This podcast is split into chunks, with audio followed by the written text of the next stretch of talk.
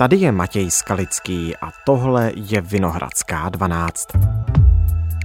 Vláda by mohla vybrat koordinátora pro boj s dezinformacemi. Kdo to bude, zatím není jasné. A sadu opatření pro boj s dezinformacemi teď připravila ministrině pro vědu a výzkum Helena Langšádlová z TOP 09. Vláda podle prezidenta Petra Pavla nedělá dost v boji proti dezinformacím. Boj s dezinformacemi je teď na bodě mrazu. Že se má udělat víc a že ty dva roky prostě musíme zabrat, to je pravda. Kdo povede český boj proti dezinformacím? Důležitá otázka, na kterou zatím stále hledáme odpověď. Kritiku už za to vláda schytala i od prezidenta. V čem selháváme? Proč chybí lidé i peníze? Ptám se analytičky Veroniky Výchové z Centra pro informovanou společnost.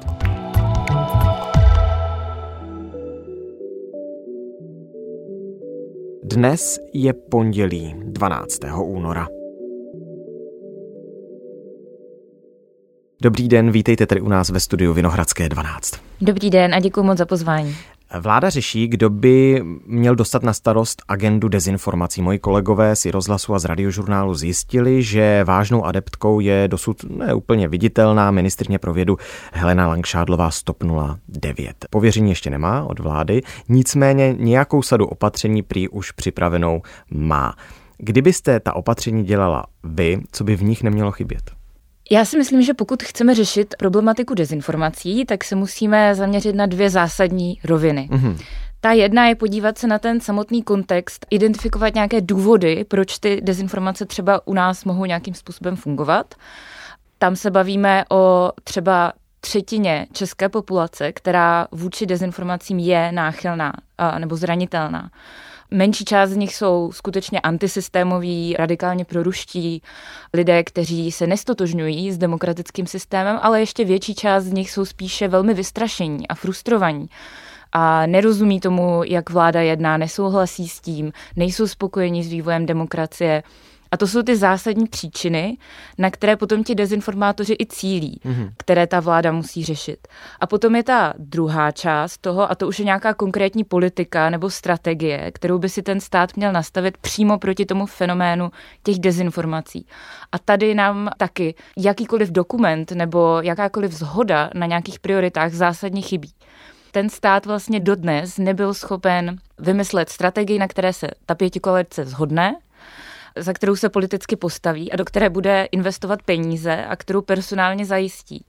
Týká se to jak třeba nějaké systematické strategické komunikace vůči občanům, týká se to třeba i vzdělávání, týká se to nějaké koordinace mezi těmi rezorty. My tady dneska máme nějaké menší útvary na zejména silových rezortech, které se komunikaci věnují. Mm-hmm. Poměrně obstojnou práci dělá policie České republiky v případě dezinformací, které mají nějaký trestně právní přesah a výbornou práci dělají zpravodajské služby. Mm-hmm. Ale o těch ostatních věcech tady zatím není ani vidu, ani slechu. Já jsem trošku skeptická vůči tomu, na čem se ta vláda zhodne i teďka s tím návrhem paní eh, ministrině Langšádlové, protože je vidět, že oni do toho skutečně nic moc investovat nechtějí. Ale s těmi zdroji, které máme, si myslím, že by stálo za to, aby v tom plánu byla alespoň tedy systematická spolupráce s občanskou společností, aby ten stát využil těch kapacit, které teda jsou i mimo státní zprávu, aby třeba pomáhal dále proškolovat státní zprávu v tom, jak komunikovat a jak identifikovat dezinformace a aby spolupracoval s více do rezorty, nejenom s těmi silovými. Mm-hmm. Například totiž na ministerstvu vnitra, že jo, existuje to Centrum proti hybridním hrozbám ano, a tak, tak dále. A abychom nekřivdili úplně vládě, tak byly přijaty různé dokumenty jako národní strategie pro čelení hybridním hrozbám, audit národní bezpečnosti, analýza připravenosti, jak je Česko schopné čelit těm dezinformačním vlnám a tak dále. Ale chápu správně z vašich slov, že nějaký jako centrální strategický přístup tu není zatím. Není. A, a právě to, co popisujete, všechny ty dokumenty vlastně říkají, zejména teda ta analýza připravenosti České republiky čelit závažné dezinformační vlně, hmm. že my ty kapacity skutečně nemáme. Hmm. A potom vlastně audit a ta hybridní strategie předestírají nějaký jako obecný plán, nebo uh, říkají obecně, kde máme nějaká zranitelná místa ale ty plány se potom neplní. Nejsou implementovány, protože na to zkrátka skutečně nejsou lidé a peníze to je to, na čem my se musíme shodnout. S nějakým akčním plánem už minulý rok přišel zvláštní zmocněnec Michal Klíma, dokud mm-hmm. byl ve funkci. Dokud vláda tu jeho funkci nezrušila. Ano, přesně Takhle. tak. A ten byl ale úplně smetený ze stolu. Potom ta agenda přišla pod národního bezpečnostního poradce Tomáše Pojara, hmm. ten si ale vymezil pouze v rámci nějakého zahraničního nepřátelského vlivu. Ano, on ji hodně vlastně okleštil a takové ty plány na to, že by měl vzniknout nějaký zákon proti dezinformacím, ty vzali za své. Přesně tak. Navíc on potom i v různých médiích říkal, že vlastně ani neví, co to ta dezinformace je, což úplně nedodává nějakou důvěru hmm, v to, že by hmm, se hmm. v té oblasti chtěl nějak angažovat. A teďka vlastně nedávno premiér jmenoval do funkce poradce Miloše Gregora, který by měl řešit mediální gramotnost a dezinformace. Ten ale zase nemá žádný aparát, se kterým by mohl pracovat. Teď se tedy mluví o paní ministrině Langšádlové, která se, pravda, dezinformacím a té agendě hybridních hrozeb obecně věnuje už mnoho, mnoho let ale teď je zase otázka, jaký ten mandát vlastně dostane. Ona má teda zřejmě nějaký plán, ale jestli se jí podaří vytvořit nějakou politickou zhodu na, na něm, oproti třeba panu Klímovi minulý rok, to zatím nevíme a jaké ona bude mít kapacity a mandát pak dohlížet na to, že se ten plán skutečně implementuje, to je taky velká otázka. To, že chybí pověřenec pro dezinformace, koordinátor eh, toho státního přístupu, k dezinformacím to kritizoval i prezident Petr Pavel, není to tak dávno, co Pavel pokáral vládu za to, že vlastně nedělá nic, že to je na bodu mrazu její eh, boj s dezinformacemi. Myslíte si tedy, že si to vzal kabinet Petra Fialy z ODS k srdci, když teď se bavíme o tom, že by měla nějakou takovou funkci zastávat Helena Langšádlová? Nebo je to už dlouhodobější plán a nesouvisí to se slovy Petra Pavla? To prohlášení pana prezidenta evidentně vyvolalo v pěti koalici dost emocí a různé strany se k tomu začaly vyjadřovat a mhm. vlastně s ním do velké míry souhlasit. Pan premiér Fiala i vlastně v reakci na tento výrok řekl, že si myslí, že se vláda dezinformacím věnuje dostatečně. Opakuje to dlouhodobě, zhodne se s ním na tom i řada dalších poslanců z ODS. Nesouhlasí s ním ale ostatní poslanci, nesouhlasí s ním ani řada odborné veřejnosti a tady ten krok nebo tady ten zájem ministrině Langšádlové téměř určitě nesouvisí s tady tím výrokem. Tohle není věc, která by byla stará jeden týden, myslím si, že se tam jedná spíš o nejen možná několika týdenní, ale možná i několika měsíční nátlak a vlastně snaha přimět tu vládu k nějaké akci, protože paní ministrině za to skutečně bojuje už velmi, velmi dlouho. My jsme tu zmiňovali eh, to, že Centrum proti hybridním hrozbám na ministerstvu vnitra loni v únoru připravilo analýzu připravenosti Česka čelit závažné dezinformační vlně a tento materiál tedy schválila i vláda České republiky a budu z něj citovat. V tom materiálu se píše, že Česko v současné době nemá koncepční, organizační, personální, procesní, právní ani jiné nástroje a kapacity, které by byly efektivní v reakci na případný útok proti Česku vedený pomocí úmyslně vytvořené nebo spontánně vzniklé závažné dezinformační vlny. Chybí taktéž podpora celospolečenského přístupu skrze podporu mediální gramotnosti a nezávislých fact-checkerů či pluralitního mediálního prostředí. Konec citátu, bylo to dlouhé, ale podle mě důležité, protože já se chci zeptat, zda se za ten rok něco změnilo a zda Česku hrozí v tuto chvíli nějaká závažná dezinformační vlna, nebo ji už čelíme? Já bych asi ráda vypíchla alespoň pár pozitivních změn, které tam za ten rok vnímám. Já už jsem zmiňovala kvalitní práci policie a spravodajských služeb, což ostatně říká i ta samotná analýza. A druhá věc je, že státní instituce se naučily trochu lépe takzvaně hasit požáry a reagovat na nějaké krizové situace, takzvaně akutně komunikovat. Nejsem si úplně jistá, že to je něco, co by se dalo připsat vládě, ale ti lidé, kteří na těch rezortech sedí, jsou velmi, velmi kompetentní a i třeba neformálně nebo z vlastní nějaké vůle se vzájemně koordinují, jsou schopní si naplánovat nějaký postup. Viděli jsme to i při té nešťastné události střelby na Filozofické fakultě Univerzity Karlovy. Viděli jsme to i předtím, když vlastně probíhaly nějaké konflikty mezi ukrajinskou menšinou a romskou komunitou v České republice takže tam ten posun vidím, ale opravdu je to spíše ta skupina těch lidí ze spoda, z té státní zprávy, kteří to táhnou, mm-hmm. kteří se snaží tu agendu někam posouvat. Nevidím v tom úplně tu roli těch politických představitelů, rozhodně ne ze široka té vlády. Omlouvám se, že vám do toho vstupuju. Ono tohle má koordinovat eh, strategická komunikace, ne odbory strategické komunikace na jednotlivých rezortech a potom na úřadu vlády. Přesně tak. Ta akutní komunikace je taková podsoučást hmm. té strategické komunikace. Ale tady se opravdu bavíme o těch reakcích na neočekávané situace. Chybí tady úplně nějaká koncepce komunikace proaktivní. Chybí tady nastavení nějakých priorit, co vlastně chceme komunikovat, vůči kterým skupinám obyvatel, jakým způsobem. A chybí tady nějaké jasné měření, jestli ta komunikace funguje nebo nefunguje. A to jsou podle mě ty zásadní slabá místa. Co ta dezinformační vlna?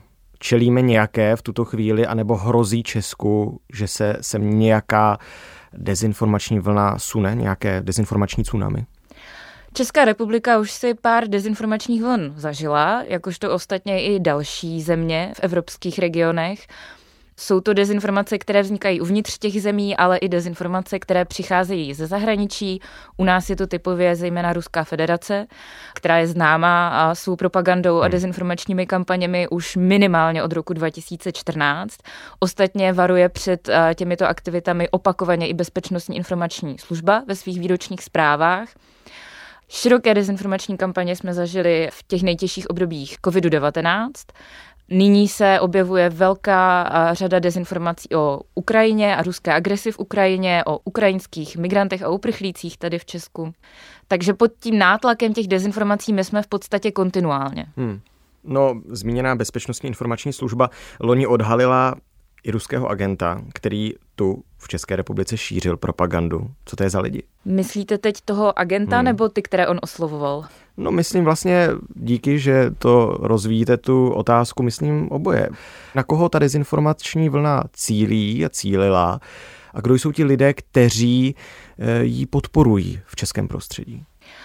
Ty informace, které máme, které zveřejnila Bezpečnostní informační služba, tak eh, říkají, že ta osoba, ten agent, byl vlastně placený za to, aby oslovoval různé osoby ve veřejném prostoru, novináře, politiky, aktivisty a snažil se přesvědčit i za pomocí třeba nějakých placených cest do zahraničí nebo finanční podpory, aby šířili proruské narrativy. Mm-hmm. Takoví lidé, a my neznáme jejich konkrétní jména nebo identity, tak obvykle těmito agenty a potažmo potom třeba i s ruskými službami spolupracují z různých důvodů. Může to být finanční motivace, to je ta většinou úplně nejobvyklejší a nejrozšířenější. Mohou k tomu mít nějaké ideologické důvody, můžou skutečně souznit s nějakým ruským pohledem na svět a na mezinárodní politiku. Může se v určitých, ač to bude asi velmi malé množství případů, jednat i o nějaké vydírání nebo kompromitující materiály, které na ty lidi ten člověk může hmm. A pak se, a to se často opomíná, může jednat i o nějaký důvod osobní ten člověk se třeba může cítit nedoceněný, že lidé třeba nečtou dostatečně jeho články nebo ho neberou jako dostatečnou autoritu a on teď vlastně od někoho dostane tu pozornost a to uznání.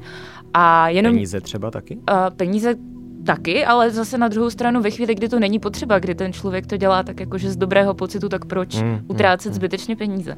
A ti lidé potom za odměnu, za ten dobrý pocit a za ten pocit, že konečně někdo vidí, jak on je jako profesionální a kompetentní, tak potom šíří ten narrativ, který se hodí té Ruské federaci do krámu. Takže je tam i nějaká tužba po pozornosti. Určitě. A to ukazují i některé průzkumy, které se zaměřovaly třeba na to, kteří lidé ty dezinformace pak dále šíří, hmm. aniž by je třeba sami vytvářeli. A mnohdy jsou to lidé, kteří jsou vzdělaní, kteří mají nějakou mediální gramotnost, ale rádi se cítí tou autoritou, která vlastně šíří ty narrativy dál. Ty ruské spravodajské služby mě zajímají. Znamená to tedy, že když se dočítám v těch informacích BIS o tom, že pro ruské síly se měly snažit navázat kontakty i s pořadateli protivládních demonstrací, znamená to, že až takto daleko mohou sahat chapadla tedy ruských spravodajských služeb, že v tom mohou být zapletené? Zapletené v tom být zcela jistě mohou. Ty konkrétní aspekty, jak to probíhalo, my neznáme. Ty bezpečnostní informační služba nezveřejnila ale vlastně by bylo zvláštní, kdyby se o to nepokusili, protože tohle je přesně to podhoubí, vůči kterému oni většinou směřují, na které cílí. A jsou to lidé, kteří si budují nějaký vliv ve společnosti, kteří ovlivňují názor té společnosti. A, a my jsme vlastně viděli během těch demonstrací v celku zjevně, že řada těch požadavků, které oni měli, tak přesně konvenovalo s těmi ruskými zájmy v Evropě. Řada těch, kteří mluvili na těch demonstracích, tak zastávali až jako radikálně hmm. pro ruské názory. A pravdou je, že i mezi těmi účastníky těch demonstrací se objevovali lidé s nějakými proruskými symboly, ač si myslím, že většina z nich skutečně jenom přišla vyjádřit nějaký nesouhlas nebo frustraci s vedením té země a s tou vládou. Ale to je na tom pak vlastně to nejvíc nebezpečné, že člověk, který je vystrašený, frustrovaný natolik, že na takovou demonstraci jde a chce ten svůj názor nějak vyjádřit, tak ale vlastně jediná platforma, kterou proto má, je nějakým způsobem ovlivňovaná, neli přímo ovládaná osobami, které jednají v rozporu s řekla bych až životními, ale určitě eh, strategickými bezpečnostními zájmy státu.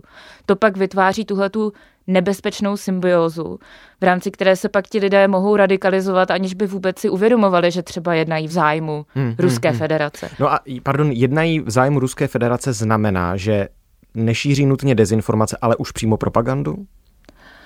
Může to být obojí, ale ten hlavní dopad je potom na to jejich jednání tady doma. Jakým způsobem se třeba chovají ve volbách, hmm. jestli chodí volit a koho volí a jakým způsobem pracují s informacemi a někdo třeba se stane úplně apatickým. Někdo naopak je extrémně vystrašený. A v těch nejkrajnějších případech ti lidé potom mohou třeba i ohrožovat zdraví sebe nebo ostatních, jak to mu bylo za koronaviru, nebo mohou třeba i víc inklinovat k nějakým potenciálně kriminálním činům nebo násilným činům.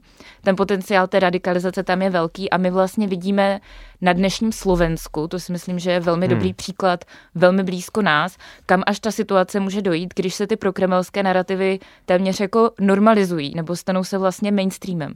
Slovenský premiér Robert Fico dneska dává rozhovory primárně pro kremelským kanálům, jako je Infovojna, a ignoruje ty etablované televize na Slovensku. Debaty televize na... i deníky vlastně. Ano, přesně tak. Debata na sociálních sítích na Slovensku je extrémně toxická a je plná pro ruských a pro kremelských narrativů. A ta vláda předchozí, před vlastně posledními parlamentními volbami, s tím taky nic moc neudělala, nebo hodně ty problémy, hodně před nimi zavírala oči a tohle je výsledek.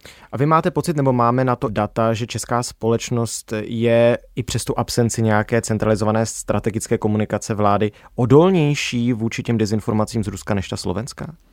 Ano, když se podíváme na ta čísla, tak česká společnost je na tom rozhodně stále lépe.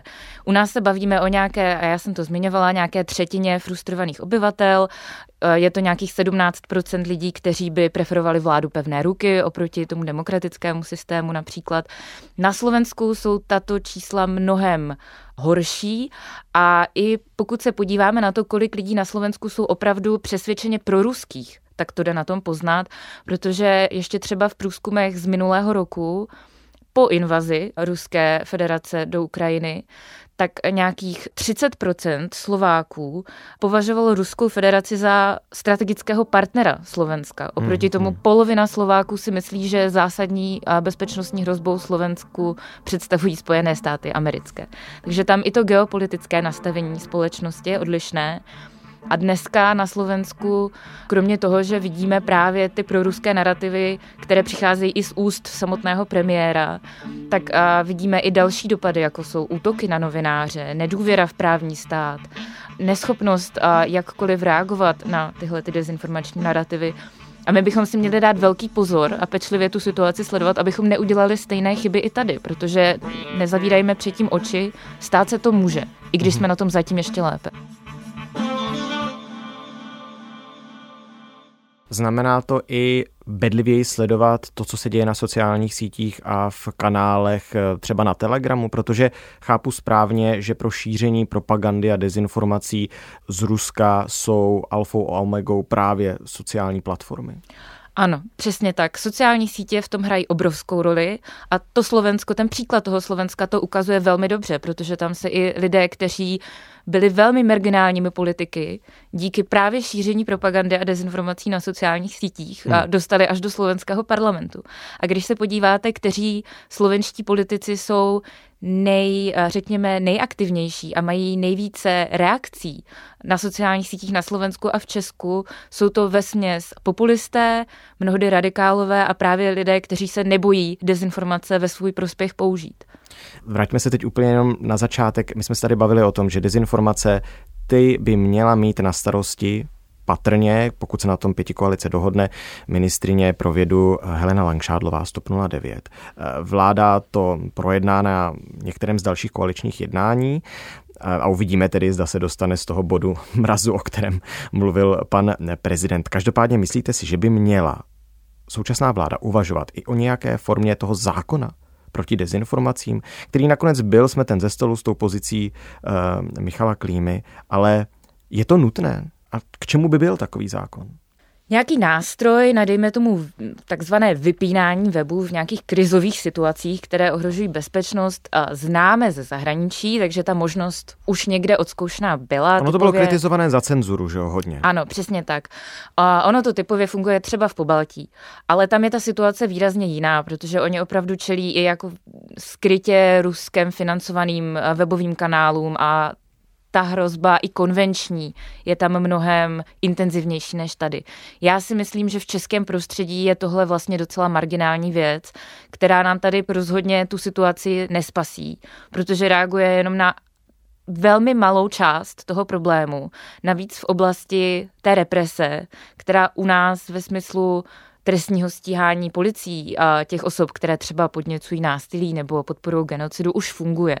Takže já si vlastně myslím, že ten zákon vůbec potřeba není a že bychom se mnohem více měli mhm. zaměřit právě na tu proaktivní komunikaci, která prostě musí být transparentní, musí být skoordinovaná a musí být lidem přístupná. Mělo by se to zaměřovat na prevenci a vzdělávání, nejenom mediální vzdělávání, protože ono samo taky bude mít dopad jakákoliv změna za 20 let a ne úplně rychle. A je to i vzdělávání občanské, o moderní historii a další aspekty, které jsou proto stěžení.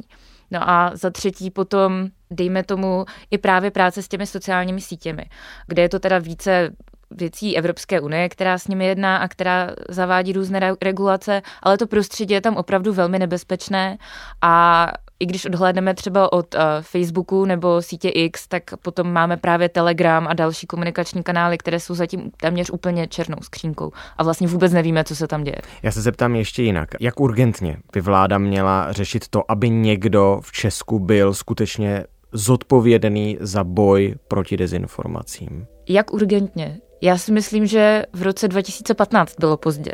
Myslím, že to mluví za vše. Tak já moc eh, jsem rád za to, že jsme o dezinformacích tady společně mohli teď mluvit. Já moc děkuji.